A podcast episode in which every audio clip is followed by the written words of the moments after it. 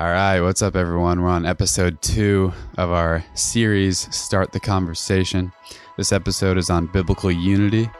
Um, and Justice and I, we just we just hope this encourages y'all. Um, um, hope you learn something from it, and hope you can apply um, something just to your daily life from this. We thank you for tuning in, and we also want to uh, provide opportunities for you to serve uh, in your community um, through the local church. So please reach out to Justice or I um, just about those opportunities, and we'll we'll send you all the information you need about that. Uh, so we hope to implement that into this series as well. Um, so just thank you so much for tuning in, and enjoy the conversation.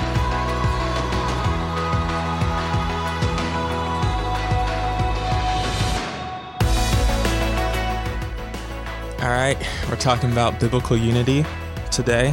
Um, and uh, man, we have, so those of you who are listening or watching, we have a Google Doc where we're just going back and forth and putting some of our thoughts as we, you know, get prepared for this conversation. And we have a lot of good stuff. And I wouldn't be surprised if we have to to break this up into two. We'll see. We'll see. yeah. um, but it seems like we're we're thinking about starting off uh, talking about Jesus, talking about the life of Paul, um, diving into some scripture, diving into really. Uh, I think first we'll go to the high priestly prayer in John 17. You'll kind of lead Amen. the way for us there. it's so good though. Um, I remember when we were talking about this, we were like, we could develop a whole a whole conversation just to that chapter. Oh, absolutely. There, Yeah. there's so much in there. It's way too much. I know. it's amazing stuff. I know. Um, and then we'll dive into a few quotes from either just incredible biblical scholars. Um, yeah, and then look at the early church uh, in the book of Acts, and then kind of go from there. And throughout the the time we talk, we can you know think through applications and how it can you know apply to our ministry leaders, our coaches, and our and our athletes. But uh, yeah, I don't know if you have any thoughts before we kind of talk more about Jesus and Paul, but Yeah, I mean, um, I'm just I'm so excited to talk about unity. mm, Um, the word is thrown around so much um, in our world, especially today in the Yeah. past year. Um, but just to look at it from a biblical perspective, it it helps us to to grow Yeah. more in, in our knowledge of of God and His Word. yeah, Um, and it's just you know, it, unity really is kind of the theme um, of the gospel, right? It's Mhm. it's um, in Second Corinthians five. It talks about um, reconciliation and yeah, rest, basically restoration. Um, God reconcil- reconciling the world back to Himself through His Son Jesus. Um, so, man, the whole gospel is about um, unifying, you know, God and people together. yeah, Um, dude, and so so us being reconciled to god and reconciled to people um so that's kind of when i think about unity i Yeah. just think about the gospel as a whole and that's that's the heart of god yeah. and his mission That's so good. And when you're talking about restoration and you're talking about reconciliation and and all these things about you know how in Jesus the church that's what we're supposed to look like. Mm.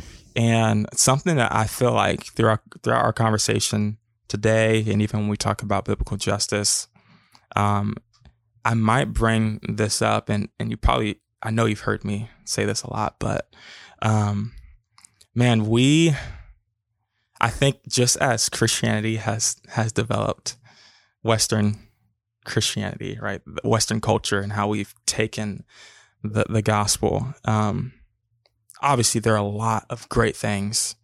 Um, yeah, just so many great things. But one of the things that I feel like, and I mentioned this at our all staff conference a while a while back a while back when we were talking about how do we become a community where God adds to it day by day, right? When we when we dug into Acts Yeah, two, yeah, and Acts and. I might and I might and we're gonna take some time to di- dive into that scripture, but um,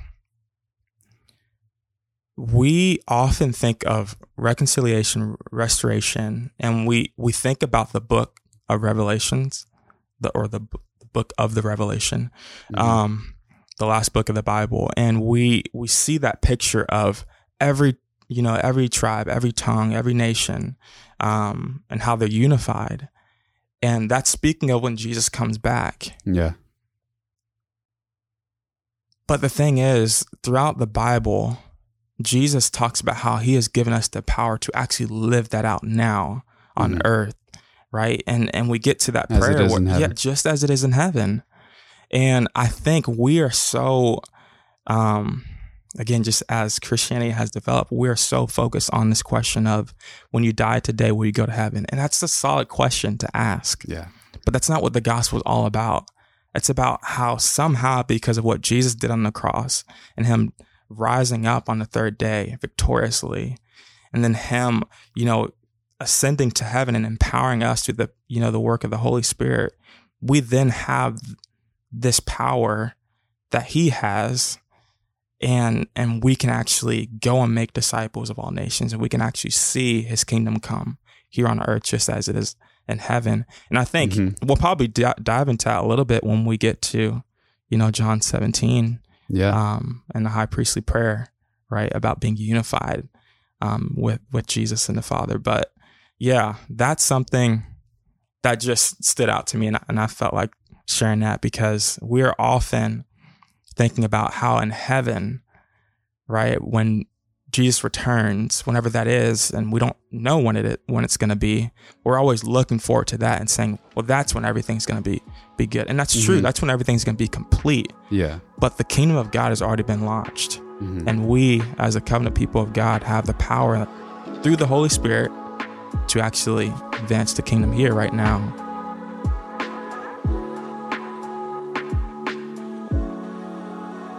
Would you like to dive into John 17, yeah let's do 20 it to 23 now? let's do it right, let's do it. Okay. So in John 17, um, we have the high priestly prayer from Jesus, and it's right before he actually gets betrayed. Um, and he just says this amazing prayer. I encourage everyone to read the whole chapter. Um, but specifically, we're going to focus on John 17, 20 to 23. Um, so I'll read it, um, starting in verse 20. Jesus says, "I do not ask for these only, but also for those who will be- who will believe in me through their word, that they may all be one, just as you, Father, are in me and I in you, that they also may be in us, so that the world may believe that you have sent me. The glory that you have given me, I have given to them, that they may be one, even as we are one. I and them and you and me, that they may be become perfectly one, so that the world may know that you sent me and loved them, even as you loved me. Hmm. Man, I that just that last sentence, like that last phrase, um, um, that they that we can experience the love yeah uh, yeah, as, as a child of God, we can experience the love of the Father like He has for Jesus. mm-hmm. Um, that that perfect, yeah that perfect love and perfect unity. So it makes me think of, think of two things: um, perfect unity and profound unity. Um, Yeah. So we see he talks about um, perfect unity, perfectly one, um, and that's because the unity between Jesus and the Father is perfect yeah um, and and that makes me think that our unity with one another um, should be a reflection Yeah. of the unity that existed eternally yeah um, with the Father and the Son. And obviously, we talk, kind of talked a little about this earlier, but like since we are humans, we sin. Yeah. we sin every day. Um, so, you know, there is not going to be perfect unity on this side because we are sinful and we are not perfect. Yet, like we talked about before, we we still get to experience unity mm-hmm. here. Um, it may not be perfect, but we get we we should be eagerly striving for that perfect Mhm. unity um, with one another because Yeah. that's what Jesus prayed for us. Um, Yeah. a long time ago. Yeah. he prayed that for everyone who would believe in his name that that we would strive for this perfect unity that he has with his father. Mm-hmm. Um, and then and then profound unity um, sticks out to me as well. Um, and that and that kind of means that um, people who aren't believers um, Yeah. looking at us who are believers like they should notice a different type of unity that's like Yeah. not that they're not very Dude. familiar with Yeah. like from the world's perspective um, they're, that they're not used to seeing um, they should just see a unity in jesus in jesus name that is um, it's a people we're a people of filled with joy and peace and love Yeah. um, you know the fruits of the spirit Mm-hmm. And we all just love and cherish and desire God's word too. We we submit to God's word as as the truth, Yeah. um, and that we have this unity in serving because we have this mission Yeah. to serve, to make disciples, um, to love people and serve serve people well. Um, mm-hmm. so all like they basically the outside world are just people should should just see Yeah. us as believers have like a different, a profound type Yeah. of unity. That's a relational unity as well, and it's yeah. like a togetherness yeah. um, unity that Yeah. that they should want should want to be a part of. So those are kind of two That's- things that stuck out to me.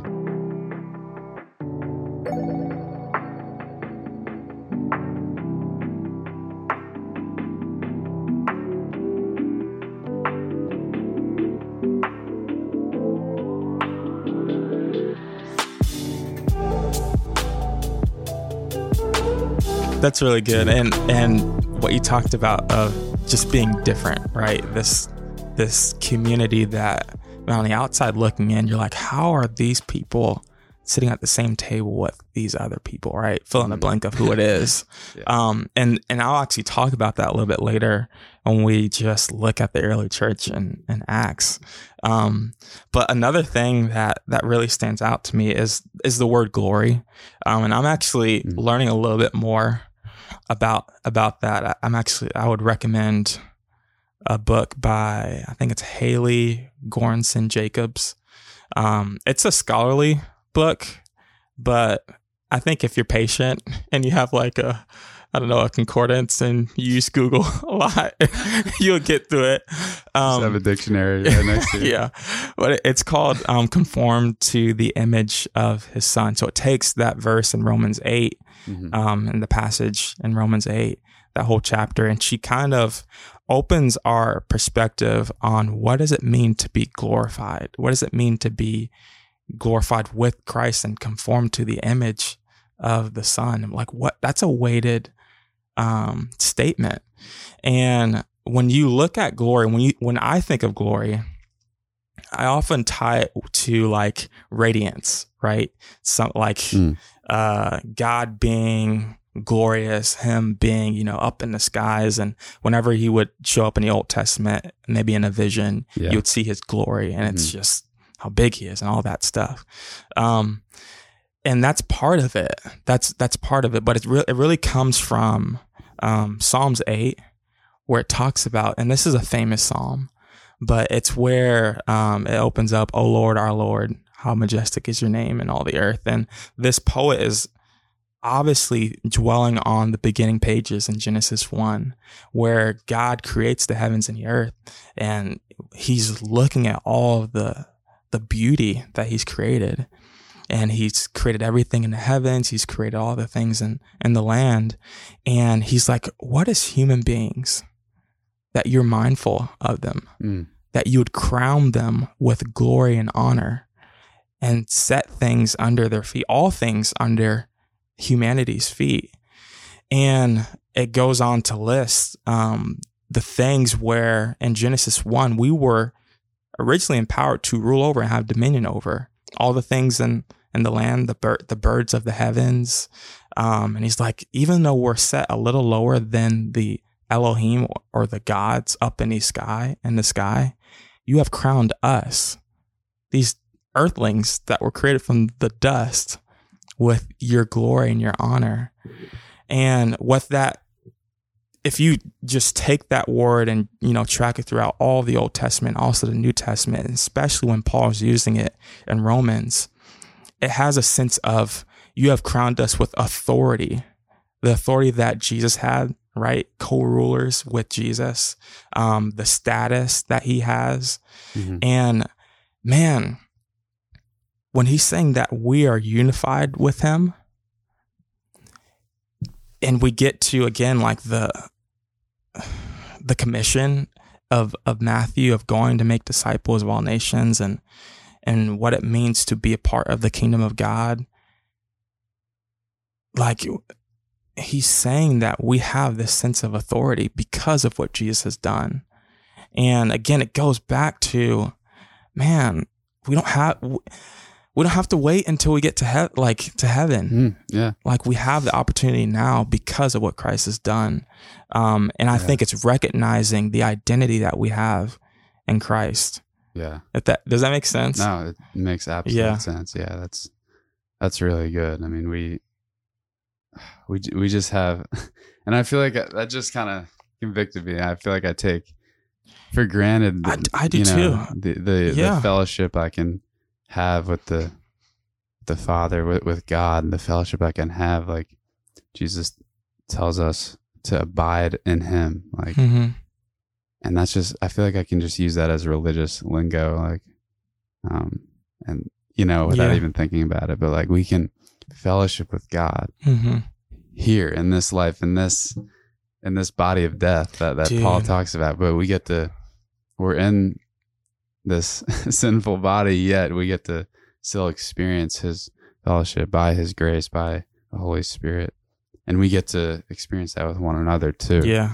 um, which God has set in place for us. um, Yeah. for our for our glory, uh, for our good and His Yeah, glory. yeah, not our yeah, glory. yeah. Yeah. And and you used the word fellowship, and that's another thing that I wanted to bring up. yeah, because uh, just the Greek word koinonia, it literally means yeah. Wait, can you say it? koinonia? koinonia. Yeah, Koinonia, I, okay. Actually, yeah, Koinonia. Okay. dude. And again, I'm Got not it. a Greek scholar, so I use this like a a, like a strong. No, no. I hope there aren't like Greek scholars. Yeah. you know, people listening to it, they're like, "Wow, he doesn't know what he's talking about." Um, not true. but I use this thing called a um a concordance and actually like gives you the how to it tells you how to say it. You can hear them say it, but Okay. um so it comes from the root word koinos, which literally literally it means in common to have you know things in common. And what you said is that we have fellowship with Christ. So what is true of him, he says this, what is true of him is true of us. Hmm. S- The first thing he does when he comes, when he's about to launch his ministry and he says the kingdom, you know, is at hand, he he speaks with authority, but he says that the kingdom of God is here and that he is launching it forward, right? And then as he, you know, gets to the cross and he rises in Matthew 28, he says that all authority has been given to him on earth and you know in heaven. And as he's commissioning us, and if we believe we have fellowship with him, man, we have some authority. And it's nothing to boast in. Paul talks about that. We can't boast in it. Yeah. It's because of the faithfulness of the Messiah, of, of Jesus. But man, like if we just take a step back and think about that, the high view he has for us as believers is just, it's insane. It, it should be humbling. Yeah.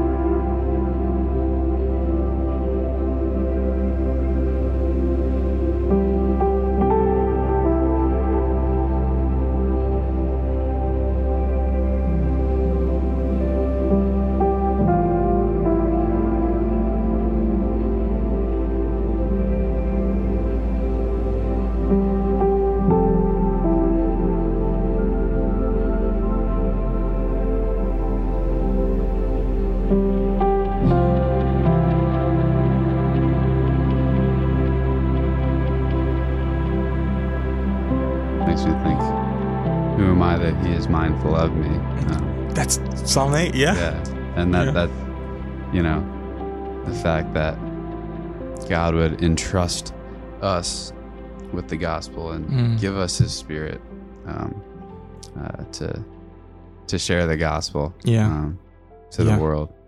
Um, it's just it's amazing to Yeah. be a, to just be a part of this advancement of of God's kingdom. Yeah. Um, this all creator, um, almighty being, um, Yeah. would would be mindful of us and and love us and um, and use us for His Mhm. glory. Like Yeah. that He would use us. Like just those words is is just crazy to think about. I know. Um, It really is.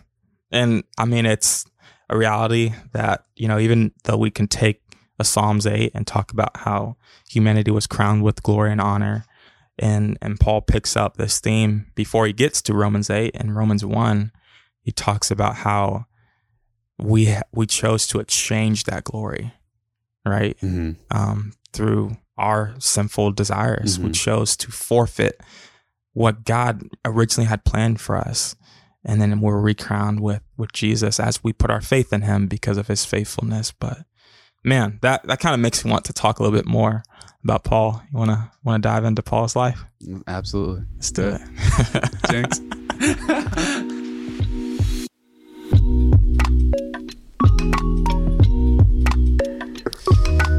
All right, so Paul, he he was an interesting character.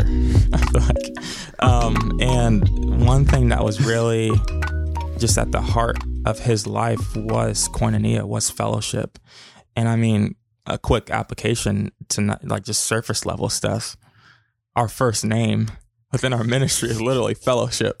So this like it means Shout out to FCA. yeah, it means a big deal for us. Um, but yeah, so I, what I wanted to do is unpack what the early church did, how they actually embodied this thing called koinonia. Like, what is it? What does it mean? At least for me, I, I kind of want to. What before we even get to that, what do you first think of when you think of the word fellowship? Like, what comes to mind? Fellowship of Christian Athletes. Come on. what else? Come, like, what? Yeah. What no? I just, I mean, I just think of people gathering together Like over a meal. with joy. Yeah, Yeah. over a meal. Like Yeah. Yeah.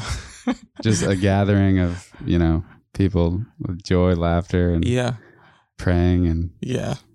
Yeah. And I feel like that's the first thing that comes into my mind. But I mean, that, That's that's, that's kind of the, the spiritual answer. Yeah. But I mean, I even also think of, you know, fellowship like, um, you know, in sports, like yeah. Yeah. with with your teammates like there's a, a lot of fellowship that you know that we don't probably call fellowship Yeah. um just in the locker room but now that i'm thinking about it over meals like Yeah, in that's in like- At least for me, that's and- what I think of, yeah of having a meal with believers. yeah But honestly, that's just like surface level stuff. Like when we actually yeah just trace the word and, and the concepts throughout, you know, the, the, the biblical narrative, especially in the New Testament. But um, yeah, so I figured we take a deeper dive on fellowship, koinonia, and what that actually looks like. And then, um, but actually before that, talk about Paul. Like, he was somebody that was zealous, right, for the God of the Old Testament, Yahweh. He, that never changed. And that's something that I, I wanted to bring up too is that I wanted to bring up his conversion in Acts 9. Um, and that word that we use, conversion, it's, I don't know what other word you, you can use, but what comes to mind, at least for me, is I think that when he had that conversion up until now, I, I would think that he went from being Jewish, right? On fire for the God of the Old Testament, for Yahweh, and that when he was blinded blinded by the light and Jesus like asked like why are you why are you persecuting me knocked And- off his horse yeah, yeah. That he switched from being super Jewish to now being a Christian. And the thing is, Christ, it literally means the anointed one or the Messiah. And that's like a very Jewish word and concept. So even our faith as Christians, it's rooted in this ancient Israelite Jewish movement Mm-hmm. that reached its climax in Jesus, who was the Jewish Messiah. Mm-hmm. So he was still zealous for the God of the Old Testament, Yahweh. But once he had that moment, he recognized that the God of the Old Testament, Yahweh, has now come to earth in human form. Mm-hmm. So now he's zealous for Jesus. And it's the same thing as being zealous for the, the Old Testament God. Does that make sense? Yeah.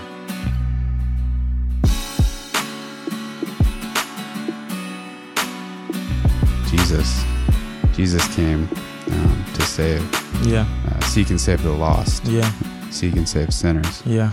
Um, Yeah. So that was he was also enlightened with that truth. Yep. Yeah, that's true. You know? That's true. Yeah. So, so yeah, I wanted to open up Acts two, um, and actually before that, I wanted to read a quote um, from N.T. Wright, who's a New Testament scholar. I mean, just an incredible guy. I mean, I've learned so much from just reading his books, but um, and his re- all the resources that he has. But he has this book called Paul. Um, actually have it with me. It's called Paul, a biography. Simple title. Yeah, yeah, and it's actually a pretty thick book, but it's really good. yeah. um, but he uses history, um, and just what we have access to, um, you know, as far as the early church and the Greco-Roman world and the culture at that time, to understand. Like his biggest question is, what motivated Paul? Like, what made him tick? Like, why did he? Why was he so passionate about this Jesus? Um, so obviously he talks about the the experience that he had in Acts nine, where he's zealous for, you know, the God of the Old Testament, um, and now he recognizes that it's Jesus. Um, so one quote that he he mentions in the book, I think, gives a really good perspective on the early church and also Paul's mindset and really Jesus's mindset, because Paul would say, um, act like me, imitate me because I'm imitating Christ. So, yeah. um, so here's what it what it says, and it's a long quote, but I might stop and break it up every now and then. But so it says the early Christians did not focus much attention on the question of what happened to people immediately after they died. So again, what we talked about earlier it wasn't all about if you died, what would happen next? Would you go to heaven? He said, he goes on, if that question even came up, the answer might be this that they would be with the Messiah or um, with him in paradise. So think about the the two thieves on on the cross, right? To one of them, Jesus says, Mhm. "Today you'll be with me in paradise." And Yeah. even paradise, that kind of reminds you of the Garden of Eden, which literally means in Hebrew paradise Mhm. um so or the land of delight whatever you want to to say but um so that's what he would say it wouldn't be like you would be with me in heaven though we can we can say that still but Yeah. the the words that they would use is that you would be with the messiah or you would be in paradise with me in paradise and he said that goes on to say they were more concerned with the kingdom of god which was something that was happening and would immediately um, or would ultimately happen completely on earth just as it is in heaven. That's what they're focused on, the kingdom of God. And he says what mattered was the ultimate restoration, the word that you mentioned earlier, the ultimate restoration of the whole of creation, with God's people being raised from the dead to take their place and running the new world and I'm there's still a little bit more of the quote that I want to read, but it's like just stop there. If anything, if they're looking forward to anything, it's not if I die today, I'll be, you know, with the Messiah or in heaven. They're ultimately looking forward to when Jesus comes back and we're resurrected and we have a new life and we're actually completely embodying what it means to be co-rulers with with Christ and glorified Mhm. with Christ. And it sa- he goes on to say, whatever happened to people immediately after the death was by comparison unimportant to the mere interim. like what happened when you died. Um, however, much you know, it might seem incredible that they thought this way, but the early church, he says, the early Jesus followers really did believe that God's kingdom was not simply a future reality. It is a future reality, but mm-hmm. not simply a future reality. Though obviously it had a strong, still future dimension, God's kingdom had already been launched through the events of Jesus' life. Unless we get this for, firmly in our heads, he says, unless we actually understand what what this means, we will never understand the inner dynamic of Paul's mission. And Paul's mission, so when he going back to that conversion in Acts 9, and you another figure, another person that is included in that story is Ananias, who goes to to Paul when he's blinded, right? And um, Paul eventually gets this revelation from from God that he is called to um, preach the gospel to the Gentiles, to the nations, so us. Mm-hmm. I don't know if you have Jewish roots or anything, but I certainly don't. So a, a, Gentile is anybody who doesn't is not Jewish. Mm-hmm. So he was passionate about reconciling and inviting the Gentile people, all the nations, into this this messianic Christian movement, which is man, that's what made him. That's what made him tick. That's what motivated him. But yeah, I want kind of want to stop there. Do you have any thoughts or feedback on on that? I just it just relates it relates to unity because um because God's mission is is to unite people. Yeah. Not not just the Jews, but the Gentiles, which yeah. mean non-Jewish, like everyone outside that that Jewish kind of sect. Yeah. Um, that's the mission is to unite them in in Christ mm-hmm. in Jesus. Um, and man, that yeah, it's it's just it's awesome to hear that that that was Paul's mission and yeah. Um, man, that should be at the heart of every believer. Yeah. Is that th- their mission is to um is to see just one God's kingdom, you know, here come, on earth, yeah. come here on earth, um, and just people coming to yeah. Jesus, coming to saving faith, yeah, um, not just in our our own circle, yeah, of relationships, but you know, the whole world, yeah. And and again, even though he was passionate about the Gentiles, it's it's remembering that conversion didn't mean that he dropped all of his Jewish beliefs, right? Yeah. He was still passionate about the Jewish people, about mm-hmm. Israel. Um, so that's why on a lot of his missionary journeys, he would go first to the synagogue to reason with the Jewish people. That's right, yeah. Because again, the whole Old Testament, even though God chose the people of Israel, God's sense of election or choosing people was always to benefit the rest of humanity, mm-hmm. the many. That's good. Um, so it goes all the way back to Genesis 12, where where God calls Abraham and says, I'm going to make you a great nation. I'm going to make your name great. And I'm going to bless you in order for you to bless all families, all nations. So even though we might see the Old Testament all focused on the Israelites, it's really a subplot of reconciling all of humanity back together. Like yeah. you said, being unified. Love it. Let's dive into Acts 2.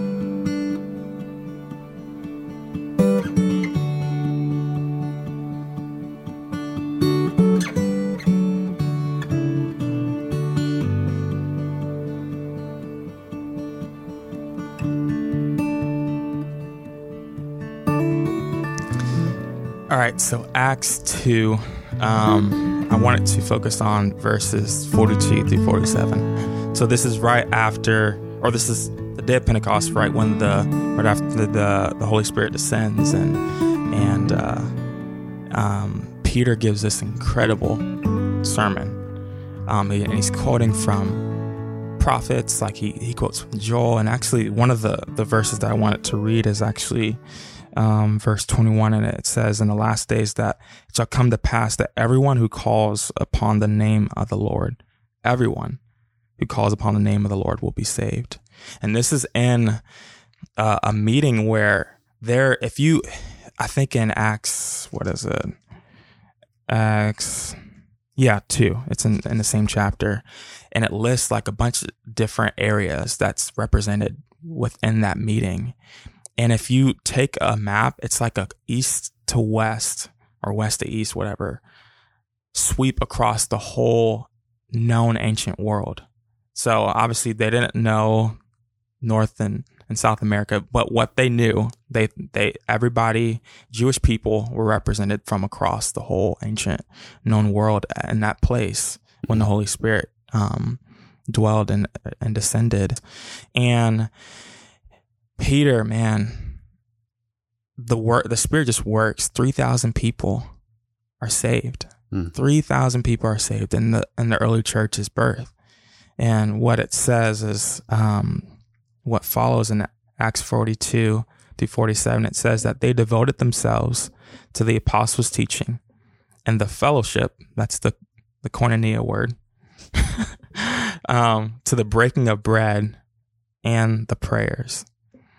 And it goes on, it says, and all came upon every soul, and many wonders and signs were being made through the apostles. And all who believed were together and had all things in common. So that's the root word, koinos. Mm-hmm. And they were selling their possessions and and belongings and distributing the proceeds to all as any had need. And day by day, they're attending the, the temples together, they're breaking bread in their homes, and they received their foods with glad and generous hearts, praising God and having favor with all people. And the Lord added to their number day by day those who were being saved. That's a gospel community. And what it goes on to, um, if you flip over to Acts 4, you actually see one of the, some of the fruit that comes from koinonia. So the title, the heading of this passage is in verses 32 through uh, 37. For me, it says they had everything in common. What does yours say? Does it have a, a heading? Yeah, they had everything in common. Yeah. I think, do we both have a ESV? E- ESV, study Bible. Gosh, we gotta have it different. we have that in common. That's koinonia. um, We got you. now it says now the full number of those who believed were of one heart and soul. So unity, they're unified, one heart, one soul.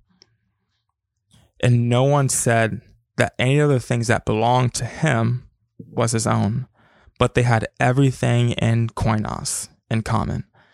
And with great power, the apostles were giving their testimony to the resurrection of the Lord Jesus, and great grace, grace came upon them, all of them.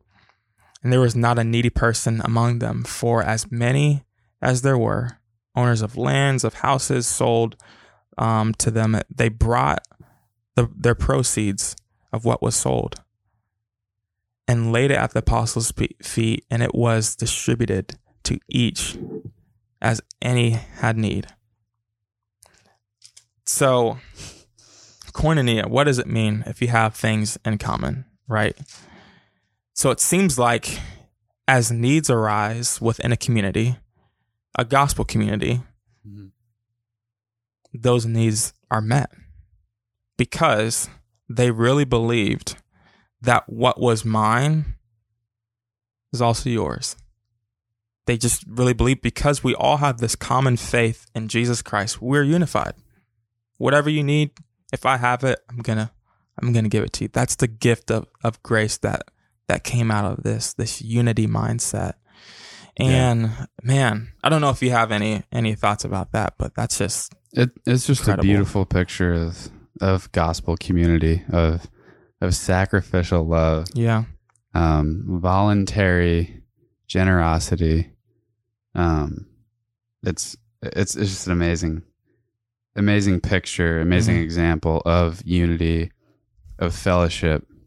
Um, man, I love I love just the beginning, the early church, and just what God was doing in yeah. them, and just their fire and Yeah. passion they had, and I like how it says they devoted themselves. Yeah. Right. Yeah. They- it was a they made it a priority yeah. um, to sit under the right teaching. Together. yeah, Yep. together. Um, just as a community, learning, learning God's word, learn, learning about the gospel, Yeah. fellowshipping together over meals, praying together. I mean, it, it's just so cool that they devoted themselves to it. Yeah. They made it a priority, and then just watched God do the rest. I mean, Yeah. and Yeah. God did. Yeah. God did the rest. Yeah. He For sure. I mean, amazing things happen in Acts, and and they're not taking the credit for it. They're just, Mhm. hey, we devoted ourselves to learning, Mhm. to teaching, to um, fellowshipping together, and praying together, and taking care of each other, um, just with generous hearts, Yeah. and and watch what God did. You Yeah. know, so.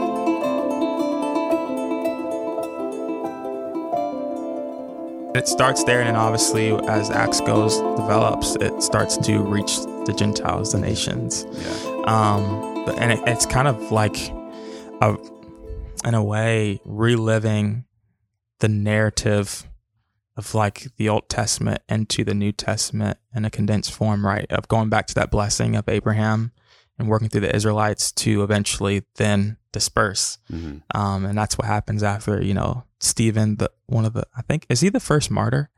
Yeah. Yeah. Yeah. Once once he dies, they're dispersed, and from that, what seems like it's a tragedy ends up turning to God using, you know, through the Holy Spirit blessing the Gentiles and them coming to faith. But Mhm. um, I guess a question that I have for you is, why do you think unity is is like so hard today? Like we just looked at the early church where the Holy Spirit descends, and I believe the Holy Spirit is in my life. It's in your life. It's right. If you're part of the, the body of Christ, you have the Holy Spirit within you. Yeah. But why do you think unity is so hard? And I don't know if you've experienced this specifically, you know, as an athlete or just, you know, throughout life. But yeah. Yeah, I mean, I think it comes down to, um, you know, we we can we tend to rely on on ourselves and not God. We we tend to be more prideful than humble. Um, you know, we tend to have hardened hearts as opposed to softened hearts, and Yeah. um, man, Paul didn't. He, um, I think it was in Corinthians, First Corinthians ten. He's like, there, there should be no division, divisions among you. Dude. Um, and and that's that's the work of the flesh, right? In Mhm. Galatians it talks about before it gets to the fruits of the spirit, says the fruits of the flesh, if you will. Sorry, I don't know if that was my but um the fruits of yeah, the the flesh are division. Like that's one of the things that's listed. Division and rivalries. exactly, and so I think that's. I mean, that's the ultimate answer. Is our flesh causes these divisions. Yeah. um, you know, our our prideful hearts and, and minds, and um, I think I think when you have that humility and um, and you have that common, like if you keep that common goal in front of you, the common mission is is to be be disciples together in community and go make disciples. Yeah. Um, and when you, I think when you have that clear, um, kind of vision and mission, and when you have that, and and when you're all under the authority of God's word, like Mm-hmm. if you're if you're constantly, um, reading God's word and learning from it, Mm-hmm. I think the Holy Spirit will will will work in your heart to to make you more of a united person Yeah. As as opposed to a divisive person. Yeah. So I just think this God, the Holy Spirit and God's word will make us more unified.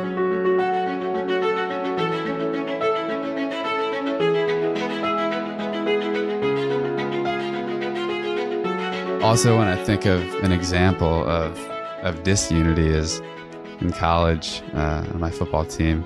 Mm. Um, one year we were one in ten. That'll do it. Just, yeah, That'll do it. just just tough losses week after week. Yeah. Um, you know, it, it it's never a good thing when you lose like every week. But yeah. um, but when I look back on it, man, we were a, a talented team, Mm-hmm. but there was just div- just divisiveness um, among the players, among the coaches, coaches and players. Like mm-hmm. it was just not a unified group Yeah, at all. Um, man. and not that that was the only reason we were one in ten, but it had a good, um, you know, it had a good part of of Yeah. why we of why we were unsuccessful. Yeah, Um, but it also reminds me of, but a team where I was unified was a my Pop Warner team. yeah, We um, seventh and eighth grade, man. We just we broke down every practice and every game with Coach Lou. with yeah Coach Lou. Coach Lou. Uh, we broke down every every practice and every game with United, and Yeah, um, we just we weren't perfect, but we there was just like a a theme of of humility, and you know, I'm team first and not individual first. Um, so when I so I do think it kind of in all across the board, just having um, keeping that united mindset in front of you and having a humble heart as opposed to a prideful one hmm and Yeah. a team oriented mindset as opposed to an individual yeah, oriented mindset. yeah, I think that that's going to help any team, any community yeah. thrive in unity. It's having a common goal, and as believers, the gospel is our our common goal. Um, and as we you know kind of close and think about applications, I remember you first talked about um, in our first episode. I think you mentioned in athletics, right? You often find a place where you're surrounded by diverse backgrounds, right? And um, at least for me, I've found so much unity within athletics because we're competing for a common goal to to win. Um, so you know, I'm thinking basketball, but like if we're playing man to man and and I get beat, like because we're I have teammates that it's their responsibility to to help me out, right? To Yeah. to stop the play that just went by me. Um, it's not you don't have to think twice about it. You just do it Yeah. because we have this common goal of trying to do whatever we can to win. Um, and I think, you know, as as we're empowering our, our coaches, our athletes, our ministry leaders to have these conversations, you have to tell yourself like what is the common goal? Like remind yourself what is the common goal and then communicate that to the huddle, communicate that to your team, communicate that to your coaches um, because we have we have to be reminded of that. Because if you're not reminded of it, going I don't want to pick on you, but to what you talk about with your season that was one in ten. If you're not reminded Yeah. of Mhm. that, then it's so easy to have division. Exactly. It's so Yeah. easy to. Um, and you talked about the fruits of the Spirit, man, and we have to create an environment for the Holy Spirit to do what He wants to do. Yeah. And that's why that Paul uses that theme of fruit, right? Because within a garden, if you're not tending to the garden, you're not creating an environment for fruit to actually grow, hmm then it won't grow. Yeah. Um, so we have to be cognizant of that, you know, within athletics as the body of Christ too. Yeah. Um, God does the increase. You know, we yeah, yeah. we're called to water hmm plant, but God does the growth and the increase. Um, and that's in in every aspect of our of our lives. And hmm I mean, our our our hearts are prone to wander. We're Mhm. prone to sin. So that means we're an example. We're prone to be dis- divisive. Yet, what makes us united? It's God's word. Mm. Um, and that's not to say when we say united, we're not saying you accept and, and believe everything the world believes. We're, yeah, we're talking about united on on God's word. yeah, Um, and, you know, still being loving and kind to people who disagree with you um, outside the word. Yeah. Um, but also, if you dis- if you have disagreements, um, maybe, maybe our secondary disagreements, like we're called to love each other. Like, Yeah. you know, we're um, Jesus says they'll know you're Christians. Um, By you're how my you love- disciples by how you, love, one, another. Yeah. yeah, Um, so the disciples didn't agree on every Exact- little thing. yeah. They had a they had this same mind, this unity. And in love, they they they challenge each other. Yeah. right. So a verse that I want to close with is in Galatians, and Yeah. Amen. Pa- Paul had to had to challenge Peter Yeah. because he man this letter is incredible and you can hear the passion of paul he starts off and he's like i'm astonished that y'all are listening to a different gospel like it's not what i preach right Mm. and it's about this whole thing about circumcision and what it means to um, be honestly up until that point what does it mean to actually be a faithful follower of of god yeah. um, the Jewish people, Yeah. and they they got into arguments really About because- keeping like yeah. ceremonial Jewish Yeah. laws and also Yeah. being a Christian. Yeah. exactly and um man he he challenges Peter um and you can look that up in, in the book of Galatians but or the the letter to the, the Galatians but I wanted to close with this verse which I think is just so so encouraging he he closes or yeah he closes the chapter even though there wasn't there wasn't chapters at that time but in our um, view, he yeah. closes this chapter. in chapter 3 verse 28 it says there's neither jew nor greek there's neither slave nor free. There's neither male and female for all are one in christ the messiah jesus. And if you are christ christ right you're part of christ then you are abraham's offspring heirs according to the promise right? So that goes all the way back to Genesis 12, verses 1 through 3. And I love that passage, man. We are all unified. Um, Mm. And even within that, we have our differences, which is how God made us. Yeah. But yeah, we just want to encourage our coaches, our ministry leaders, our athletes that as you're using those five L's of loving, right, of listening, learning, lamenting, and leveraging, to remember what biblical unity is all about. Um, and it's also a call to action um, as you're having conversations. But yeah, I don't know if you have any other closing thoughts, but Man, I just love uh, that verse. You know, it's it goes to show no matter what your ethnicity, no Mhm. matter what your social status, right? Yeah. Because it says slave or free, Mhm. no matter what, you know, male gender, male or female, like you are, you're created, you're created equal. You bear the image Mm. of God, um, and you're all one yeah, in Christ Jesus. Like we are one. Like Christ unifies people of all of all different backgrounds of um, man of social statuses, ethnicities. He unifies us together, um, and that should compel us to strive toward unity to try to maintain that spirit um, of unity in our lives. So that that's a call to action, no matter. Um, and it can look different for for everybody. Yeah. Um, but it's a call to action for sure, not just to be here of the Lord, but to do it.